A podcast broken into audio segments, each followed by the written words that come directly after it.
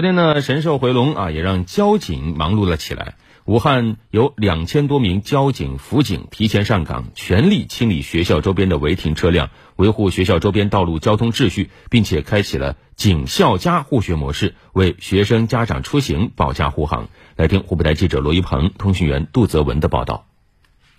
早上七点五十分，记者在武汉市硚口区崇仁寄宿学校门口的京汉大道看到，这里已经站着五名交警、辅警和六名由学生家长、学校老师组成的志愿者队伍，正在疏导交通，指引开车送孩子上学的家长将车停在指定的即停即走区域，并为下车的孩子开门。这里停车的时间要稍微速度稍微要快一点，好吧？我们走。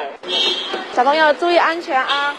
谢谢，帮你打开门。学生家长徐雪已经参与了四年的交通秩序维护志愿者工作。她说，通过学生家长、交警、学校三方共同参与的警校家模式实行后，早高峰的交通通行变得畅通了不少。这条路蛮窄嘛，比原来好多了。以前堵得很厉害，现在还是蛮有秩序的。可能人多力量大吧。现场记者观察发现，交警在车行道上疏导交通、处理坏车、擦碰等突发事故；志愿者们在路边为学生开车门，并护送其走到人行道上，实现了闭环管理。家长不用下车，每台送学车辆平均停留时间大约在五秒左右，避免了车辆过多积压后形成拥堵、擦碰等问题。武汉市公安局硚口区交大队民警贾楼军介绍，为了确保中小学周边道路交通安全畅通有序，武汉交警提前部署，按一校一警、一校一策勤务方案，在四百七十七个中小学启动警校加护安保畅模式，在主次干道设置了二百二十七个高峰护学岗。现在是八点钟左右，小学生入学，整体上路面的车流是非常满的。因为我们路面设置的警力非常多，所以整体上路面是井中有序吧。为了应对突发情况，武汉各区交大队在学校周边安排了清障车，一旦发现坏车、事故车等情况，